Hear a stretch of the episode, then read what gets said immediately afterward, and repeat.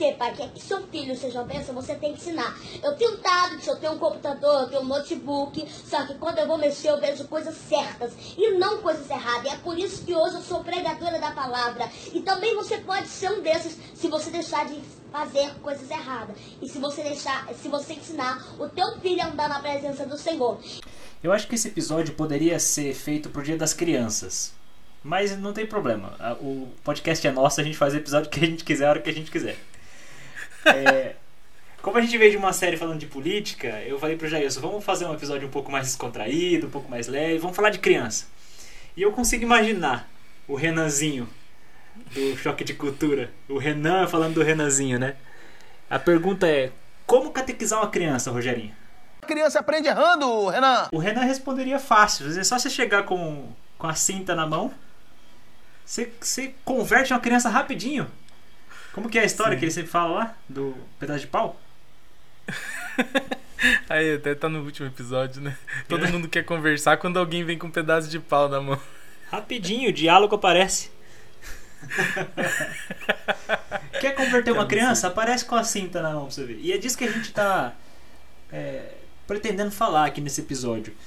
A gente trata as crianças nessa ótica de, de catequismo, de catequese, na base do pedaço de pau na mão, né? Do porrete na mão. Isso começa com as musiquinhas de criança que a gente canta na escola bíblica desde 1900 e bolinha. Se você sabe o que é uma escola bíblica dominical, que hoje em dia já nem tem mais. Qual é o risco da pessoa não saber mesmo, é verdade. É, você sabe, você viveu a década de 90 dentro de uma igreja. Nascido e criado na igreja. E as musiquinhas que a gente canta quando é criança, já isso? Canta, mostra uma pra nós aí. Como é que eu vou mostrar, velho? Canta aí, canta aí, cara. Fazer um karaokê. Não, não. não. Você que é um músico aqui, aliás, é uma boa oportunidade de você divulgar seu trabalho. Não, misericórdia. Divulgar dessa maneira. Tem uma que é que a gente que chama muita atenção da gente, né? A gente pode falar o nome, não? Não, né? Não, é o pessoal evitar. que procura ainda. É. Hã? É de um grupo famoso aí, cristão. Digamos que eles estão diante de. Né? É, diante do assento de Deus. Diante uma lagoa pequena.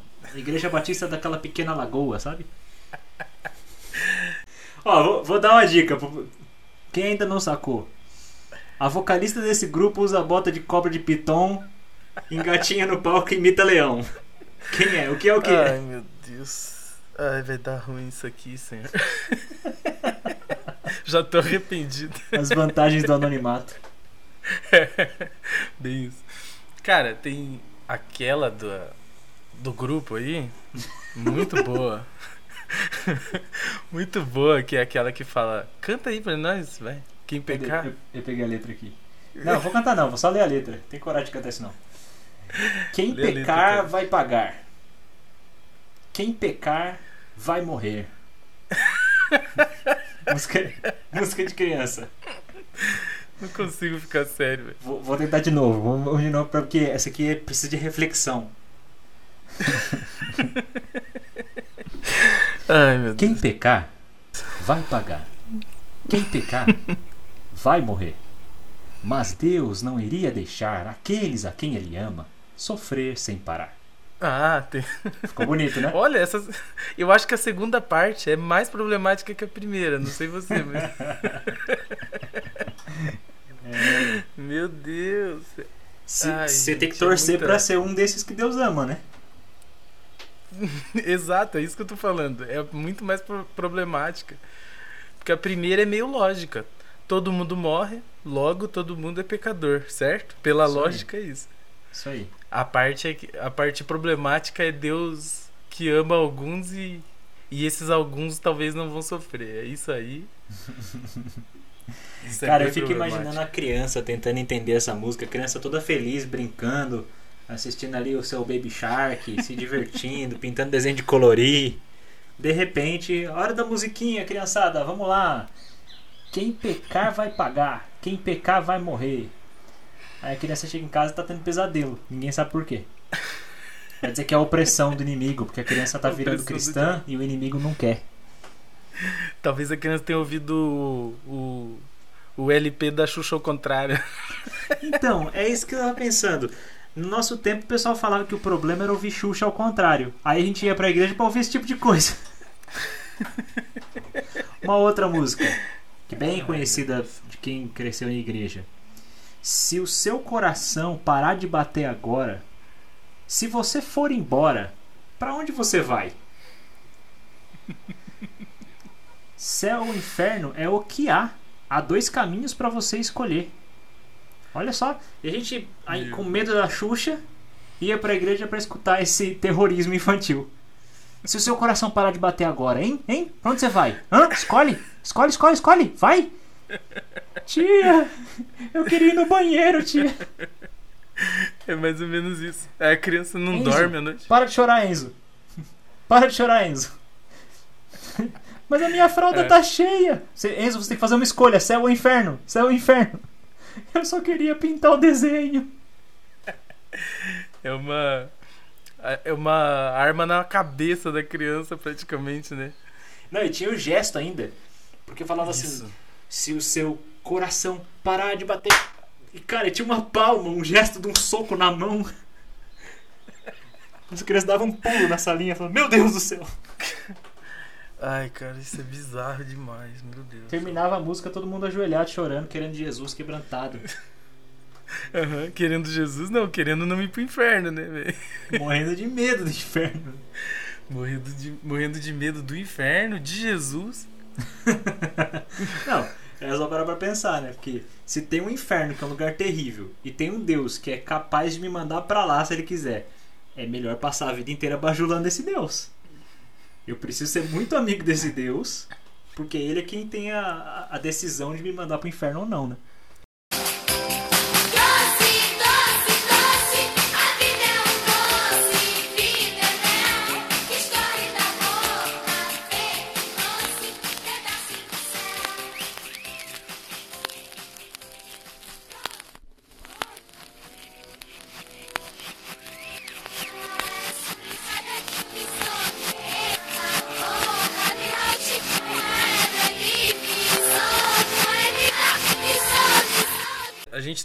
Tá, brincando aqui, mas na verdade é muito sério, né? Ela. A gente tem essa, essa irreverência que foi nos dada. Não sei se é dom. É, mas é uma reverência pra brincar com uma coisa que é muito séria na vida das pessoas, né? Na nossa vida. Eu falo por mim, assim, o, o quanto eu tive que talvez colocar minha cabeça pra pensar e, tentar desconstruir toda essa lógica do medo, assim, essa doutrinação do medo que é é marca, né, da principalmente da religião evangélica e e a gente é, é a gente catequiza, vamos dizer assim, as crianças, né? A gente doutrina nessa base da da ameaça do do Deus justiceiro que que tá irado é, e uma série de coisas e como você falou né todas as histórias aí elas parecem ter uma mesma um mesmo encerramento. É sempre assim na, na parte da na parte de punição. Se você não fizer isso vai acontecer aquilo. Se você fizer aquilo vai acontecer isso é meio triste, né? E como é que você faz a desconstrução disso depois para as pessoas que vêm desde criança sendo ensinadas na base do medo? Isso dialoga muito com a psicologia comportamental. É, uma das dos olhares da psicologia comportamental, né, que logo no surgimento dela, com Pavlov, os cães de Pavlov, quem conhece um pouco, quem é mais nerd assim, já sabe que o Pavlov era um cara que fazia experimento com os cachorros dele lá. E aí um pouco mais pra frente, com o behaviorismo radical, Skinner fazia muito experimento com rato em laboratório. E aí eles começaram a chegar em algumas conclusões que valem também para os seres humanos, né? É que o nosso comportamento ele tem algumas esses, esses condicionadores de comportamento, né? É, é as contingências que vão dizer se você fizer isso, então vai acontecer aquele resultado. Então essas contingências vão moldando o nosso comportamento. O que aconteceu? A gente fazia na faculdade, é que no nosso foi virtual, né? um ratinho virtual num software de computador. Mas a gente replicou os mesmos experimentos que o Skinner fez na época dele. E cara, você consegue ensinar muita coisa para o rato. É é uma gaiola de metal e tem, ele está com fome. a princípio, porque aí isso é uma necessidade, já está ali com uma necessidade básica. Você tem uma saída de comida, uma saída de água, uma luz, um, um aviso sonoro e o chão da gaiola ele tem a possibilidade de você colocar ali um pulso elétrico. Um pequeno choque. E aí você começa a ensinar. Então, por exemplo, tem uma, aí tem uma barra, né? Isso é muito importante. O rato vai e aí ele é, tá morrendo de fome. Aí cada vez que ele agacha, assim, se curva para sei lá, tentar coçar a barriga, você solta um pouco de comida. Na próxima vez ele abaixa, se curva de novo, solta um pouco de comida. E você vai condicionando ele até você instalar nele um comportamento. Isso foi a nossa prova do semestre de ensinar o rato a dar cambalhota, cara. Tudo baseado na- nessa questão de tipo, você dá uma recompensa e ele faz um comportamento, você dá uma recompensa. Só que isso demora pra caramba. E o que eles começaram a descobrir? Que é muito mais rápido instalar um comportamento em qualquer pessoa, em qualquer indivíduo, na base do medo do castigo. Então você. É, sei lá. Ele dá uma cambalhota, você não dá o choque. Então você dá- fica dando choque até ele dar a cambalhota. Quando ele dá a cambalhota, você para de dar o choque. Cara, ele aprende a dar cambalhota muito mais rápido. É o Renan do choque de cultura. Você aparece com um pedaço de pau, todo mundo quer conversar. É rapidinho resolve o problema. É basicamente isso. Com criança, se quiser instalar um comportamento, né, a gente está falando que é sério porque trata de criação de filhos, né, cara? E o quanto Sim. isso fica na nossa cabeça. Por exemplo, você pegar um rato desse que cresceu numa gaiola, aprendendo que ele só vai ter comida e água e se livrar de um choque depois que ele der uma cambalhota, depois que ele virar um mortal e depois que ele recitar o alfabeto. Mano, o rato aprende, velho. Pra se livrar de castigo, se livrar do inferno, ele aprende rapidinho. E a gente faz isso com as crianças. Depois a gente quer que elas pensem fora da caixa, que elas sejam criativas, que elas sejam inovadoras, que elas sejam autênticas. Mas a gente passa a infância delas inteira dizendo que Deus é um Deus de regras, que elas têm que ser obedientes, que é melhor cumprir a regra. Claro, porque isso tem um, efe- um efeito mais rápido a curto prazo. O problema é que quando a gente fala de criação de filhos ou educação de crianças, a gente está olhando para o longo prazo, né? E aí que a Sim. conta não fecha. É Verdade. E, não, e tem a questão da autonomia também, né? Como você quer que alguém. Você quer criar alguém autônomo e ao mesmo tempo extremamente obediente e não pensador e não criativo, como você falou. É, uma coisa que você falou aí é, é que parece também que muito das, das do que a gente aplica, assim, né, do que a gente vê aplicado nas historinhas bíblicas, assim, livrinhos infantis, é quase sempre uma coisa para beneficiar os pais, né? É para deixar os pais confortáveis com essa obediência cega dos filhos, sem questionamentos. É muito mais fácil.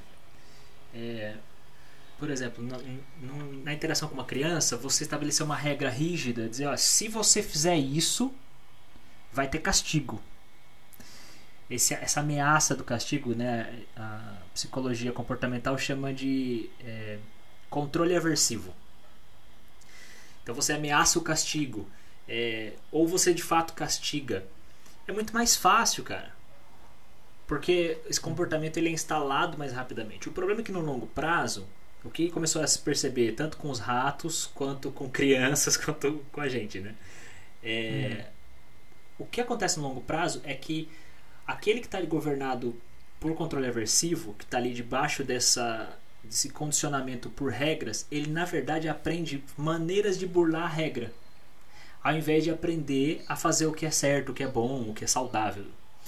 Então vamos dizer assim, você cria uma criança dizendo muito não, não, não, não, muita regra em cima dela, ela vai desenvolver maneiras de fazer o que você diz para não fazer quando você não estiver olhando.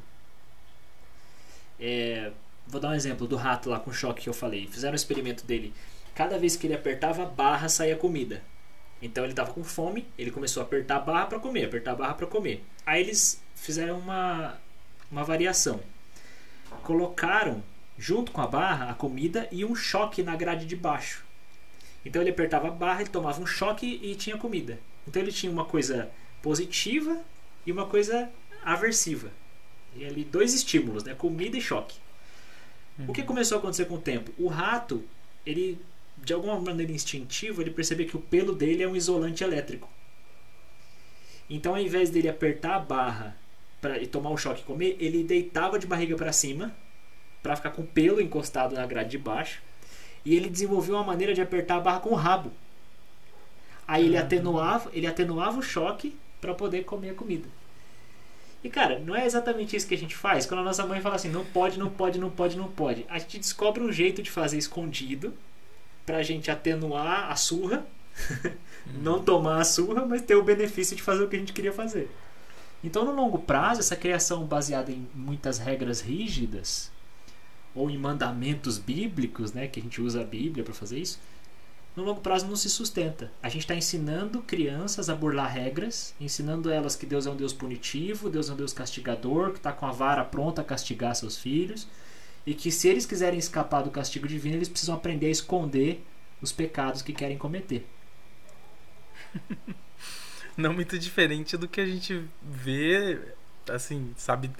Vou falar uma porcentagem aqui, sem qualquer tipo de, de estatística, em, em homenagem, ao- em homenagem ao Monark do Flow. Foi linda essa, eu vi também. É, cara, eu não sei, mas eu chuto aí que mais 70, 80% das pessoas, talvez, que eu tenha conhecido na vida, vou levar pra minha experiência. É, elas vão continuar com essa forma infantilizada e infantilizadora de, de ver, inclusive, a espiritualidade. Sim, e isso Que é afeta espiri- tudo. Afeta a espiritualidade, o trabalho, o jeito que a gente lida com o chefe, o jeito que a gente lida com o governo. né? A gente não entendeu o valor do limite de velocidade. Então a gente só reduz quando tem um radar. É a indústria da multa, Rogerinho. É a mesma coisa, eu só não ponho o dedo na tomada porque a minha mãe tá olhando. Quando ela sai. Eu lembro uma vez que meus pais falaram para eu não sair de casa, me deixaram com os meus irmãos e saíram para fazer alguma coisa. Eu já tinha idade suficiente para cuidar dos meus irmãos. Só que eu queria muito brincar na rua. Então a regra foi não sair de casa. Eu fiz uma conta rápida na minha cabeça e pensei, eles vão sair, logo que eles saírem, eu saio para brincar na rua. Eles trancaram os portões, então eu tinha que pular o muro. Eu saio, brinco na rua com os meus amigos, volto antes deles chegarem e tá tudo certo. Pra minha infelicidade, eles esqueceram alguma coisa em casa. Eu sei que eu tava descendo o muro do lado de fora de casa. Eu só, só percebi a luz do farol do carro dos meus pais encostando assim. Rapaz, naquele dia eu fui dormir de couro quente. Aquele dia eu. A, a vara cantou. Mas é isso, a gente aprende que se o pastor não tá olhando, se meu chefe não tá olhando, né, aí a gente pode fazer o que tá. O que a gente tem vontade ali, o que é errado, né? O que é prejudicial. Sim. Tudo isso tem a ver com as musiquinhas de criança. Quem pecar vai pagar, quem pecar vai morrer. Bom, então se eu descobrir um jeito de pecar e não ser descoberto, Verdade. E tem uma uma coisa da que a gente não presta muita atenção normalmente, que a gente acaba repassando a nossa teologia ou as nossas crenças através das músicas, né? Então, assim, o cara vai lá e prega por 40 minutos, sei lá. Nor- Normalmente você vai levar uma frase se é que você prestou atenção em alguma coisa do que o cara falou. Mas em música, normalmente as pessoas lembram as músicas inteiras. Então, ainda mais quando você é criança, né? Você é tipo uma esponja, assim. E. são duas coisas lembro- que gravam muito na nossa memória: música e história. Sim, A música, porque a melodia vai para um outro lugar do cérebro. É, e a gente grava a melodia e aí acaba decorando a letra. E histórias, porque a narrativa também vai para um outro lugar do cérebro. Você não está prestando atenção na informação, mas na construção da narrativa. Por isso que hoje no marketing Sim. se fala tanto de storytelling, né? A narrativa Sim. ela gruda muito na memória. Então, por isso que música e historinha é o que se usa para criança. É. E através delas você acaba transmitindo a sua teologia, ou pelo menos o que você realmente pensa, né? Acho que aqui é meio difícil a gente não falar um pouco sobre a nossa experiência. No meu caso, porque eu ainda não tenho filhos. Você tem, tem Samuel. Mas eu fico pens lembrando, assim, de quando eu era criança. Eu já tinha a cabeça meio. Acho que eu já tinha a cabeça meio voltada para essa comparação, assim. E aí eu ouvia uma música super castradora, às vezes moralista, falando que Deus vai queimar o pecador, ou queimar quem comete pecados, não sei o que. E a próxima música era uma música falando sobre um Deus amoroso. O que já me colocava na cabeça, eu falei assim, mas cara, não bate, tem, tem alguma coisa assim que tá. Quantos deuses a gente tem? É aquilo que a gente já falou aqui, né? O politeísmo do. É. o politeísmo que a gente aceita. E na minha cabeça também vinha essas historinhas que se contavam. Eu falava, gente, mas que esse negócio, né, de Deus chegar e mandar passar a espada na cabeça de todo mundo que não era do povo escolhido por ele. Uhum. E e aí o, é o mesmo Deus que vai e fala que ama o mundo de tal maneira, assim, nossa, mas que amor estranho. O Rubem que é Alves fala lógico. isso, né? O Rubem Alves fala que amor estranho, o cara que. Um Deus que pra amar a gente tem que matar o filho dele. Estranho, né? É, é um negócio. Cara, eu lembro que eu tive alguns problemas, assim, quando eu ia em escola bíblica nas igrejas, porque os meus pais não eram muito limitantes nesse caso, sabe? Eles não me. Eles não me cortavam, assim. E provavelmente sofreram preconceito por isso na igreja. Ah, tinha muita dificuldade, porque às vezes a gente vai perguntar, né, pra, pra professora lá. Então, professora, e isso? e aí, cara, é muito difícil, porque além de você não ter preparo, normalmente a cabeça da criança, quem, como o próprio Rubem Alves diz, né, quem nos dera se a gente tivesse a, a mesma capacidade de dúvida de a, a, a curiosidade, né, da criança e tal. A gente vai crescendo e vai, vai se moldando, assim, a, a- ao status, a, se moldando a pertencer aos grupos e acaba deixando de fazer as perguntas.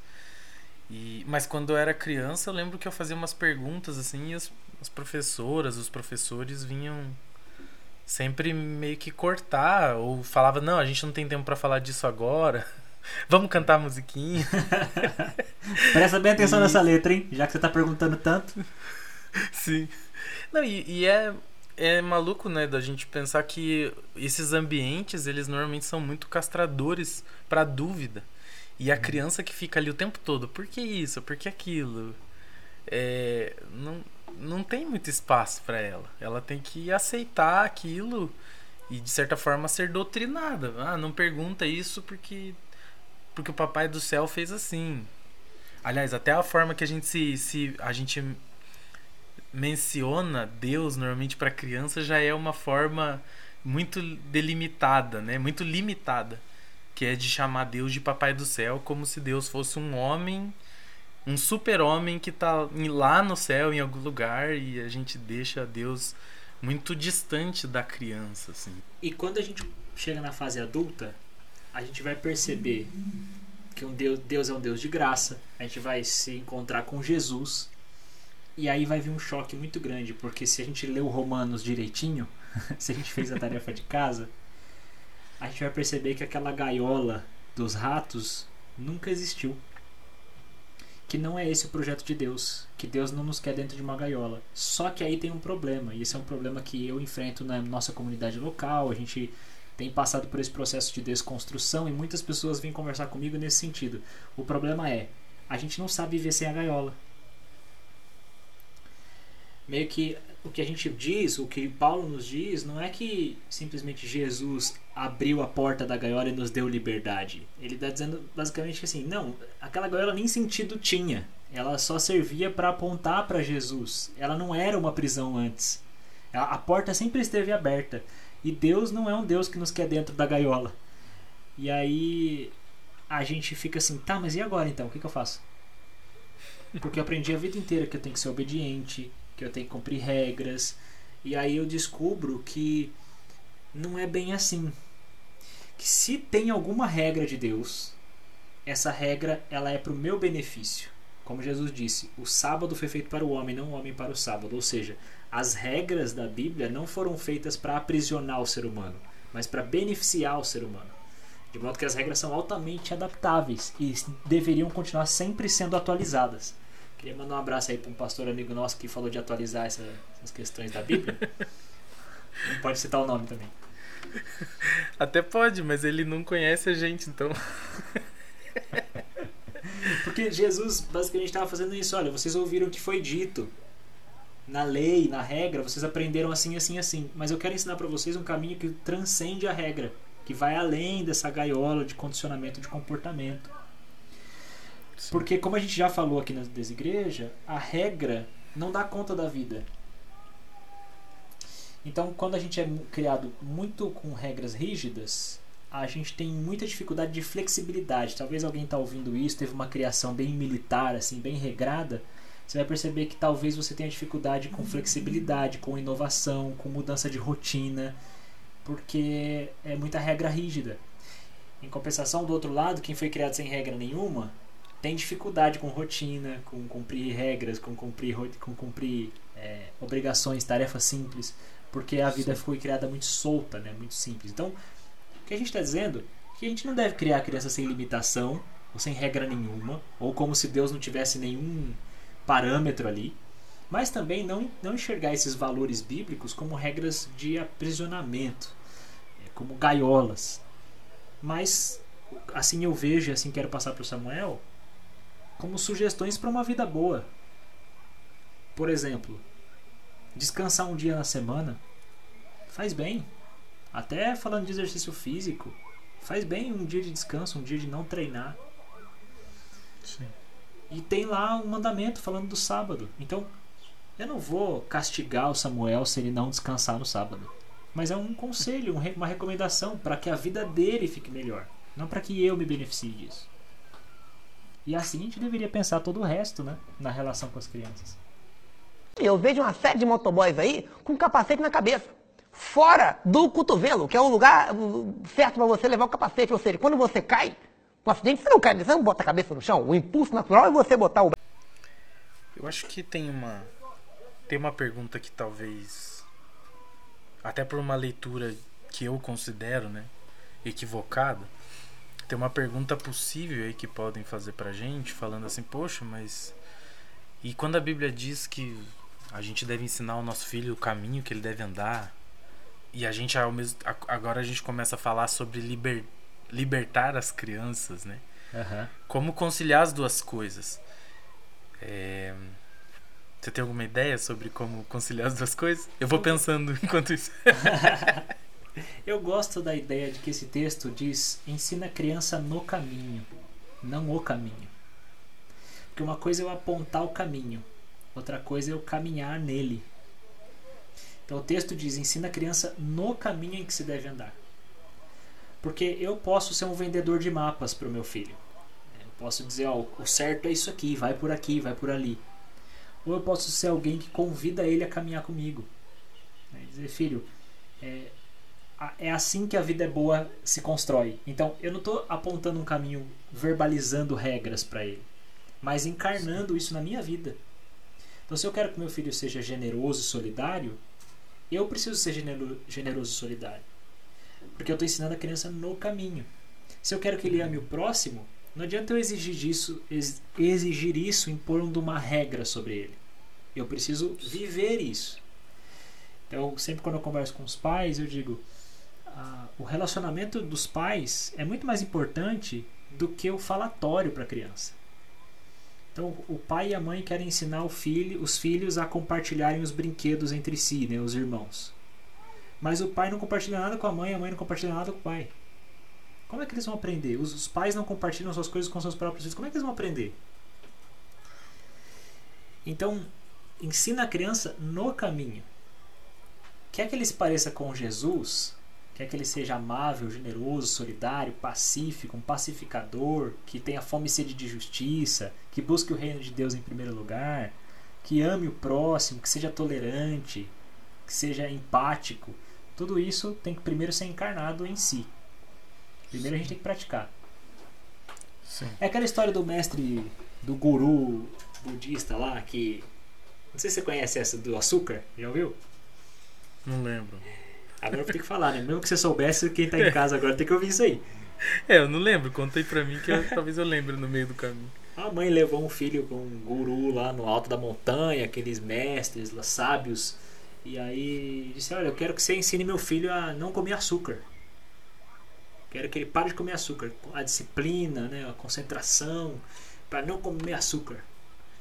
Aí o, o monge falou assim: tá bom, é, volta daqui um mês. Aí um mês depois ela voltou e aí o monge falou pra criança assim: não coma açúcar. Aí a mãe falou assim: mas só isso que você vai falar? Ele falou: é, por que, que você mandou esperar um mês pra, pra, você, pra vir aqui pra você falar só isso pro meu filho? Aí o monge respondeu: é porque há um mês eu tava comendo açúcar. E aí eu precisei parar. Boa. Quer dizer, eu só tenho condição de dizer pra alguém trilhar um caminho se eu trilho esse caminho. Eu quero que meu filho seja igual a Jesus, mas eu não tô nem aí pra esse Jesus. Ué, não tem como. Quero que ele ame o próximo, mas eu sou extremamente egocêntrico e individualista. Não tem como. Verdade. É, aí tem.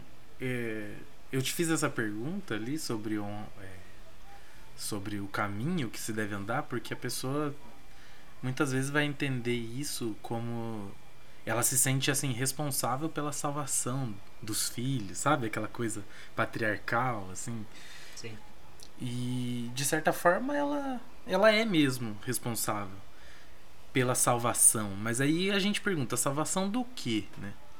Porque normalmente vai se entender salvação como algo moral, assim, então você precisa salvar o seu filho de desse mundo imoral, salvar o seu filho é, de não pertencer ao grupo, mesmo grupo que você pertence, né? Então tem muita gente também que tem medo de abrir as coisas e de dialogar com os filhos porque ele acha que ele tem que repassar o dogma para os filhos.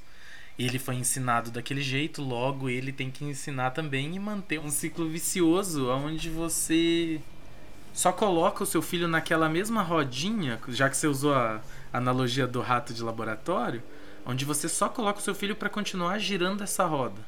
Isso é salvação.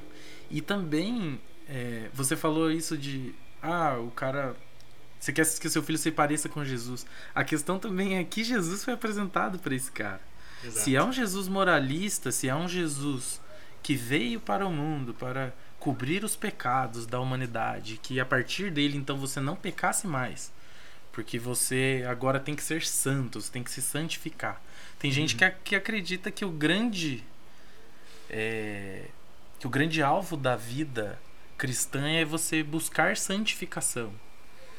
Então é, vai ficar mais complicado mesmo. E a chance de falhar é grande, porque você vai dizer não e ele vai entender uma, como você disse, né? Uma forma de burlar esse não.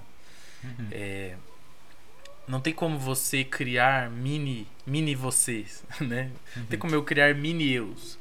Eu tenho como dialogar e, e, te- e sempre tentar mostrar. Eu também parto dessa lógica de que eu tenho que ten- sempre tentar mostrar ah, o que está por trás da regra e não necessariamente a regra pela regra.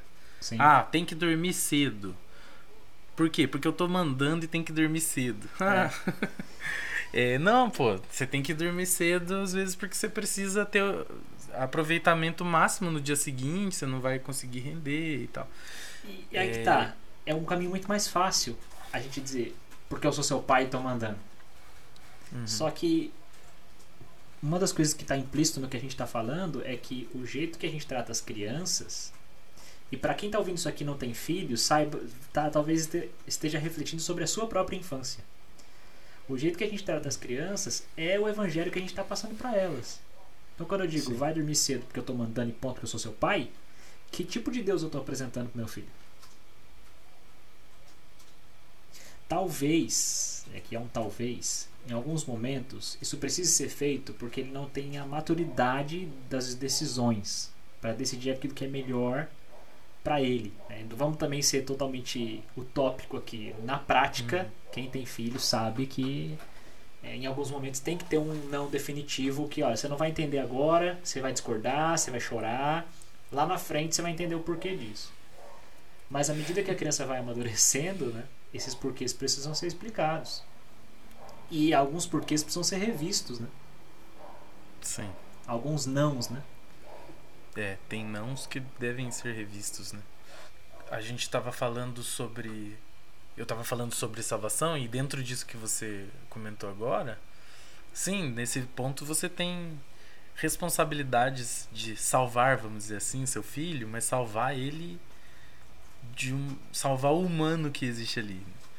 Então, como você falou, se apresenta um divino castrador, um divino é, que exige obediência cega, você vai naturalmente criar um adulto que também não vai conseguir ser autônomo e pensar as coisas, né? E pensar nas, na essência das coisas. Ele vai sempre se ligar, se colar às normas.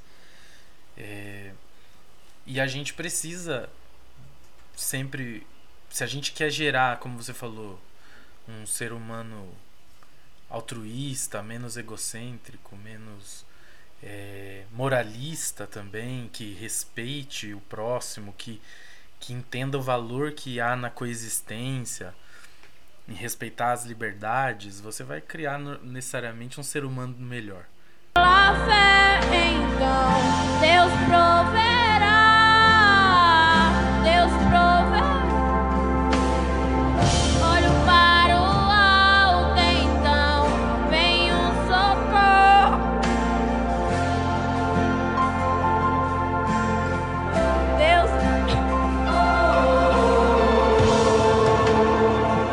Você acha que a, a gente consegue então falar sobre uma espiritualidade para as crianças assim? Eu tenho tentado pensar nisso assim. Uma espiritualidade que liberte a criança dessa dessa coisa dogmática, castradora, moralista. Eu acho que aí entra uma questão que Jesus mostrou pra gente, talvez a gente não. O cristianismo não aprendeu muito bem isso.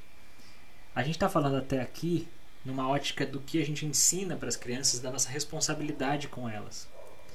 Mas Jesus, em dois momentos, inverteu essa lógica.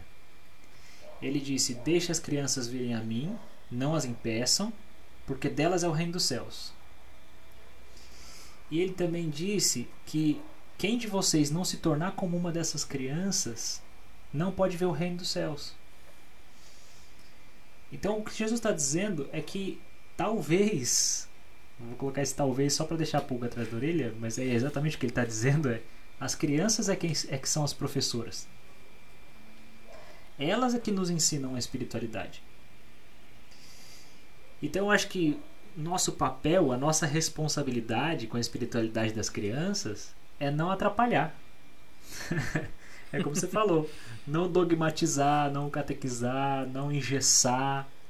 Porque a criança, é, o Rubem Alves fala muito dessa curiosidade, desse espanto. é, A gente está citando muito ele porque ele também é uma referência para a gente aqui. Mas ele se dedicou especialmente a olhar para as crianças, a aprender com as crianças. Ele falava desse espanto que a criança tem. E que o papel do professor é manter ou cultivar essa curiosidade ou encantar a criança. E a gente vem de uma teologia cristã que talvez por é, receio, né, um, um medo de feitiçaria, de bruxaria, a gente fala, não, não, esse negócio de encantamento, esse negócio de mundo da fantasia, de imaginação, a gente rejeita, isso é tudo coisa do demônio, filme da Disney é tudo coisa do demônio. Então é um cristianismo que aniquila a imaginação. Ele castra a Sim. imaginação porque ele vem cheio de respostas prontas, cheio de doutrinas prontas. Então a gente pensa que para converter uma criança, a gente tem que ensinar a ortodoxia para a criança. Então a criança logo desde cedo já começa a ler a Bíblia, já leu a Bíblia inteira, então vai passar a ler Calvino agora. Porque tem que aprender a doutrina correta. Tem que ler ortodoxia. Calvino pode citar nome? Não pode, mas.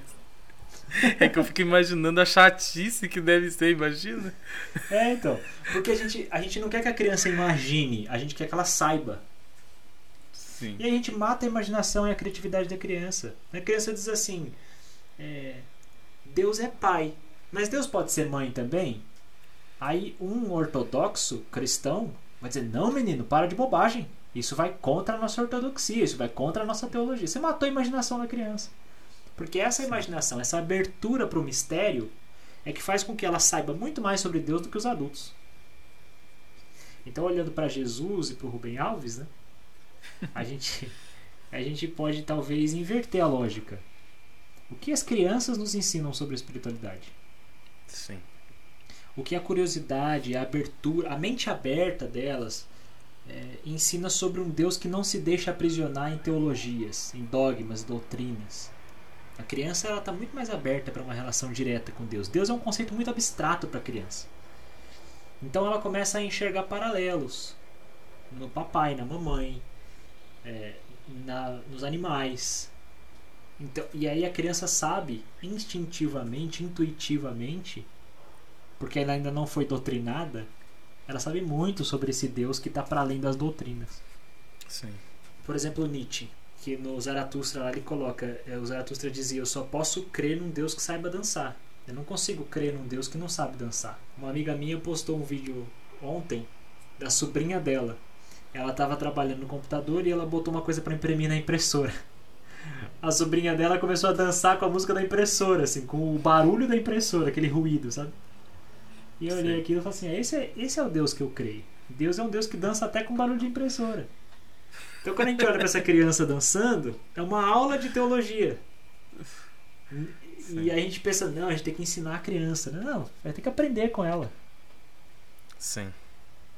É, e também aprender a contemplar essa alegria, né? Porque, como você falou, a, a gente é ensinado desde criança a olhar para tudo isso com muita reverência, com, ao mesmo tempo com medo.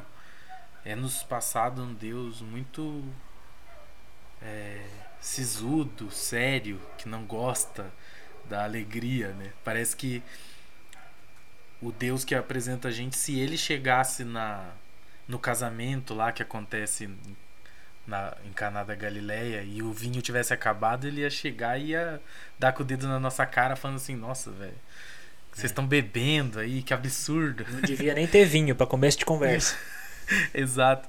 Mas aí Jesus é o cara que pega a água e transforma em vinho. E não, né, não adianta o cara vir com aquela, ai, mas era vinho não fermentado. Pô, quem que fica alegre tomando suco de uva, né? Tomando maguari.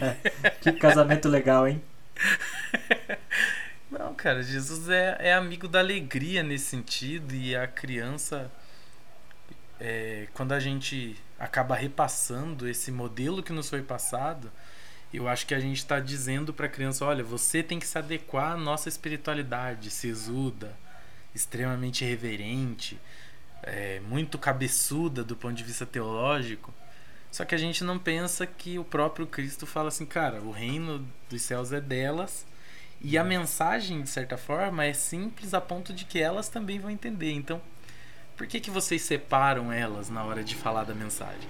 Se a mensagem que vocês vão passar é chata para elas, provavelmente seja chata para Deus também. é aquela hora que Deus abandona o culto e vai lá pro cultinho infantil.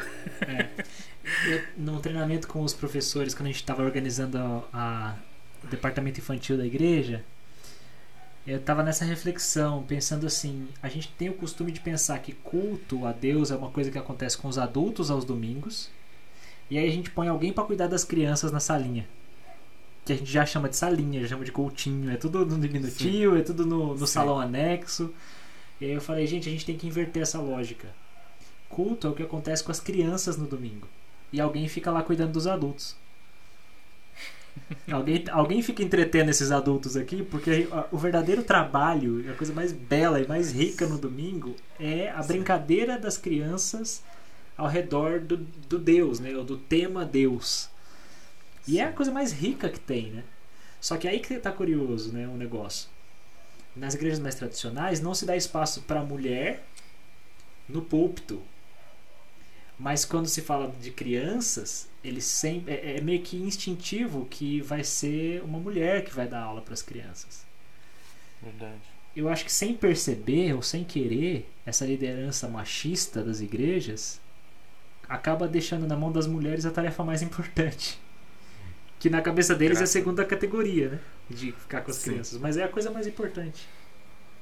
É, no, no ponto de vista tradicional, tradicionalista, né?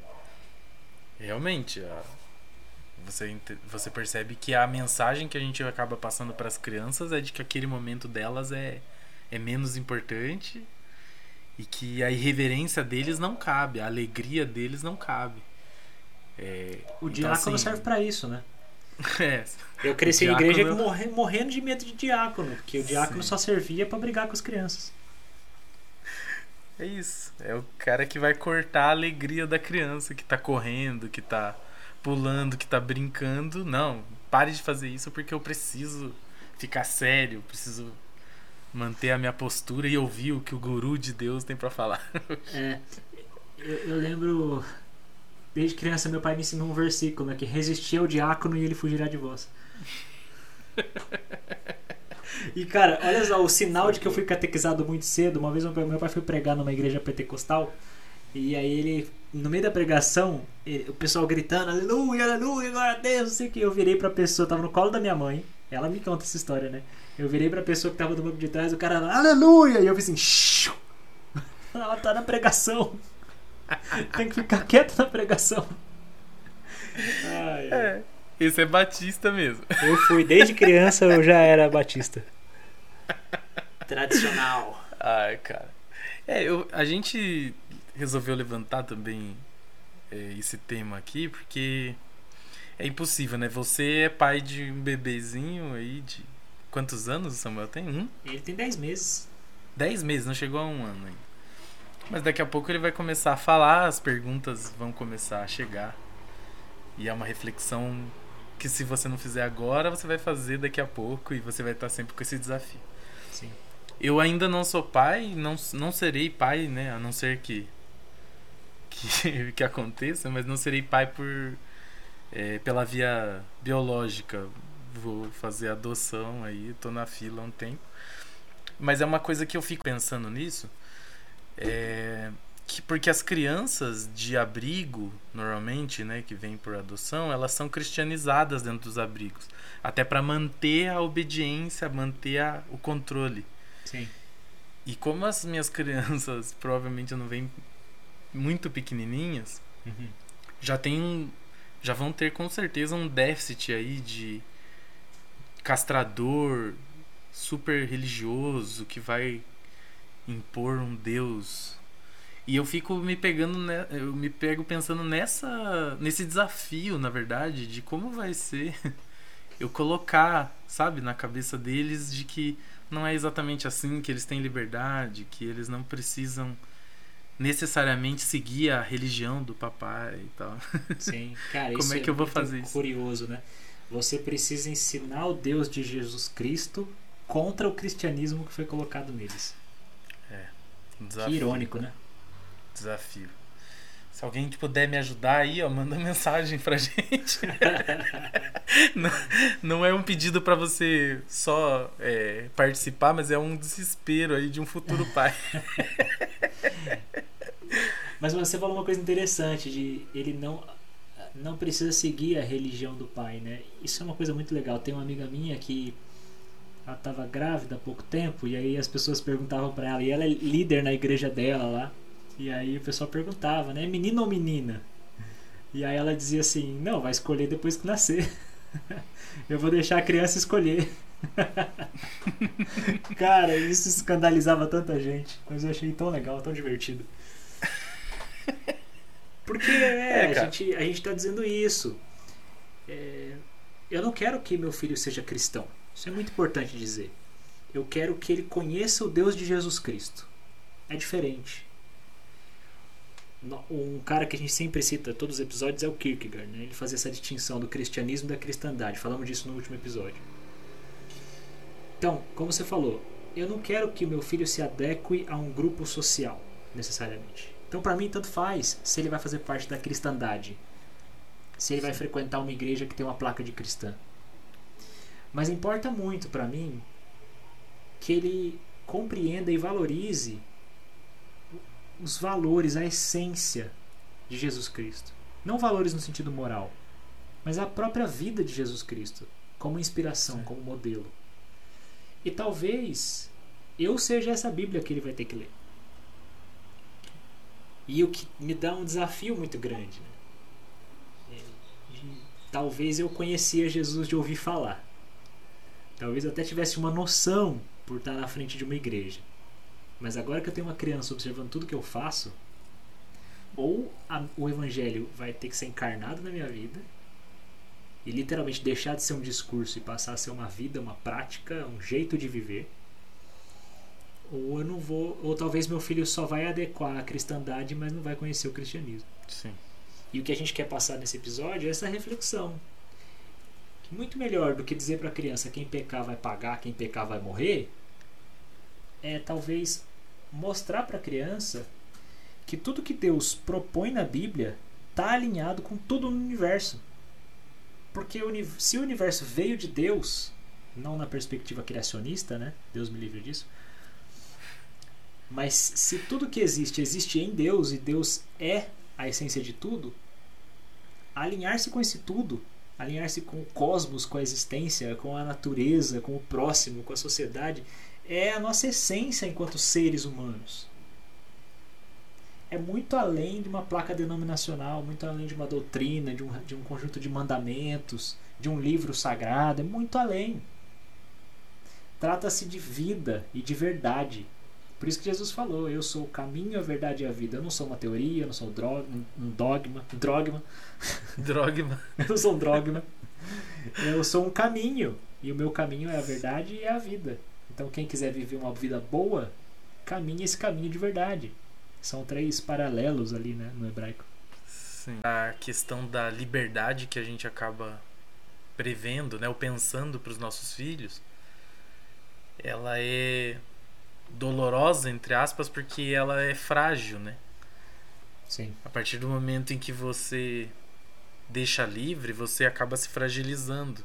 Mas eu não vejo outro caminho para amar de fato um- os meus filhos que eu espero que venham logo, se eu não permitir que eles sejam livres para pensar, livres para questionar, livres para até para para negar a minha crença. É. Porque senão não é amor, se a não ser que eu veja que eles têm que ser mini eus, mini, né? Mini mim.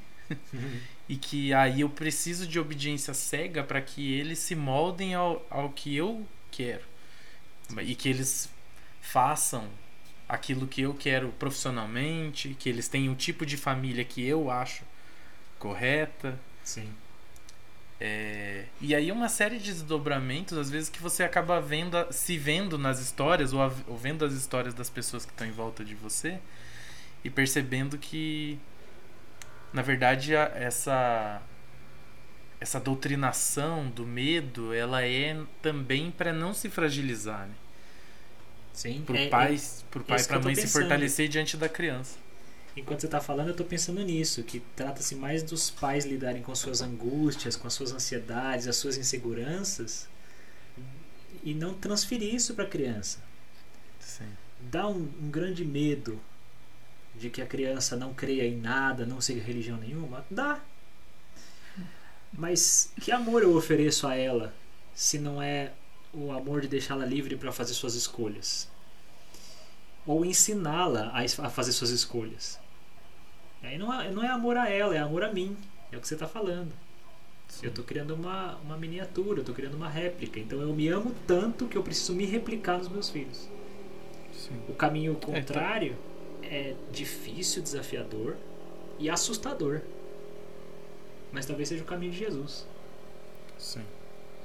É, não tem talvez espiritualidade que a gente possa passar para os nossos filhos que não seja esse, esse essa encarnação da mensagem, né, que deixa eles livres para eles serem quem eles de fato querem ser. Sim.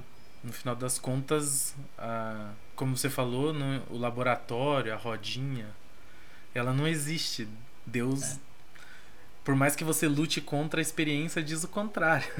por mais que essa teologia diga uma coisa, a experiência humana diz que o ser humano tá aí para fazer, inclusive, aquilo que Deus não quer. Né? Se alguém quiser falar com a gente, continuar essa conversa, dar um feedback, alguma coisa, a gente tem o WhatsApp que está lá no Instagram, tem o Instagram, arroba desigreja, e tem o e-mail. O e-mail é desigreja.gmail.com. Mandem aí as mensagens de vocês para uns pais desesperados. é isso. Nos ajudem, pessoal. Eu gosto daquela frase de, de para-choque de caminhão, não me siga, eu tô perdido. É, é bom sempre dizer isso aqui no Desigreja. Não me siga, eu tô perdido. Aqui a gente só tá refletindo, gente. Não, não leva a É. gente como modelo, não. Você quer se encontrar, vai pro, pro, pro Pai Bab, vai pro, pro perfil do Ed René. É, não. Se quer, se quer resposta feita, fechada, igrejas calvinistas são excelentes nesse sentido. Deus me livre. Procura aí uma presbiteriana, um pastor de verdade. Pastor de verdade é boa, né? Ah, É. chega por hoje. Chega. Já passamos muito do nosso tempo. Meu Deus. Falou, mano. Falou.